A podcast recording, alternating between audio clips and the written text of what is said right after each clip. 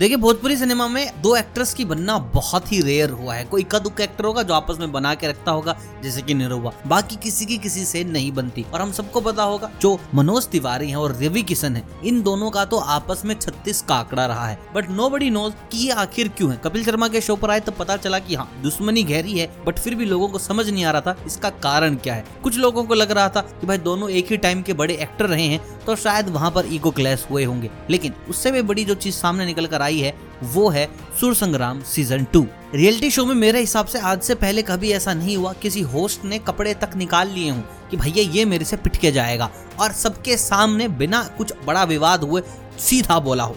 Setup देखिए कुछ भी कहो I am in not favour of this but Ravi Kishan साहब की यहाँ पर तारीफ़ करनी पड़ेगी कि उन्होंने अपना पेशेंस नहीं खोया। अगर कोई होस्ट सेटअप बोल दे, आप इतने बड़े स्टार हो, यहाँ तक कि अपना जैकेट निकाल कर फेंक दे कि, आ, अभी तो को मज़ा चखाई। तो उसके बाद तो भैया लट पड़ने तय थे, लेकिन ऐसा कुछ हुआ नहीं। यहाँ सारा क्रेडिट हम दे रहे हैं रवि किशन को। आखिर मसला क्या हुआ था? तीन कंटेस्टेंट थे, उसमें से गा के एक को निकालना था। रवि किशन और उनके साथ की दो कोजेस थी, उनको समझ नहीं आ रहा था कौन अच्छा है।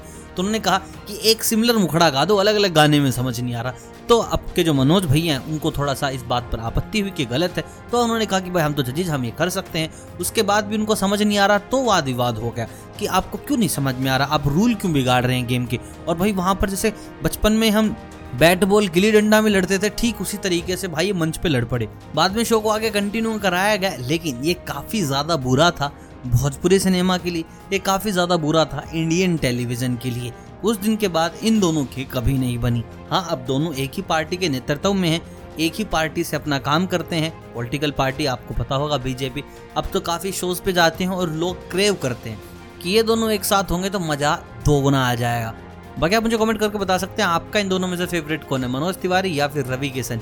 और जब कॉमेंट नाइट विद कपिल में आए थे तो आपका एपिसोड जो है, आपने कितनी बार देख लिया? क्योंकि मैंने बहुत बार देख लिया। आपका फेवरेट है कि नहीं? बाकी मिलता हूँ मुझे बहुत जल्द, तब तक आप सभी को अलविदा।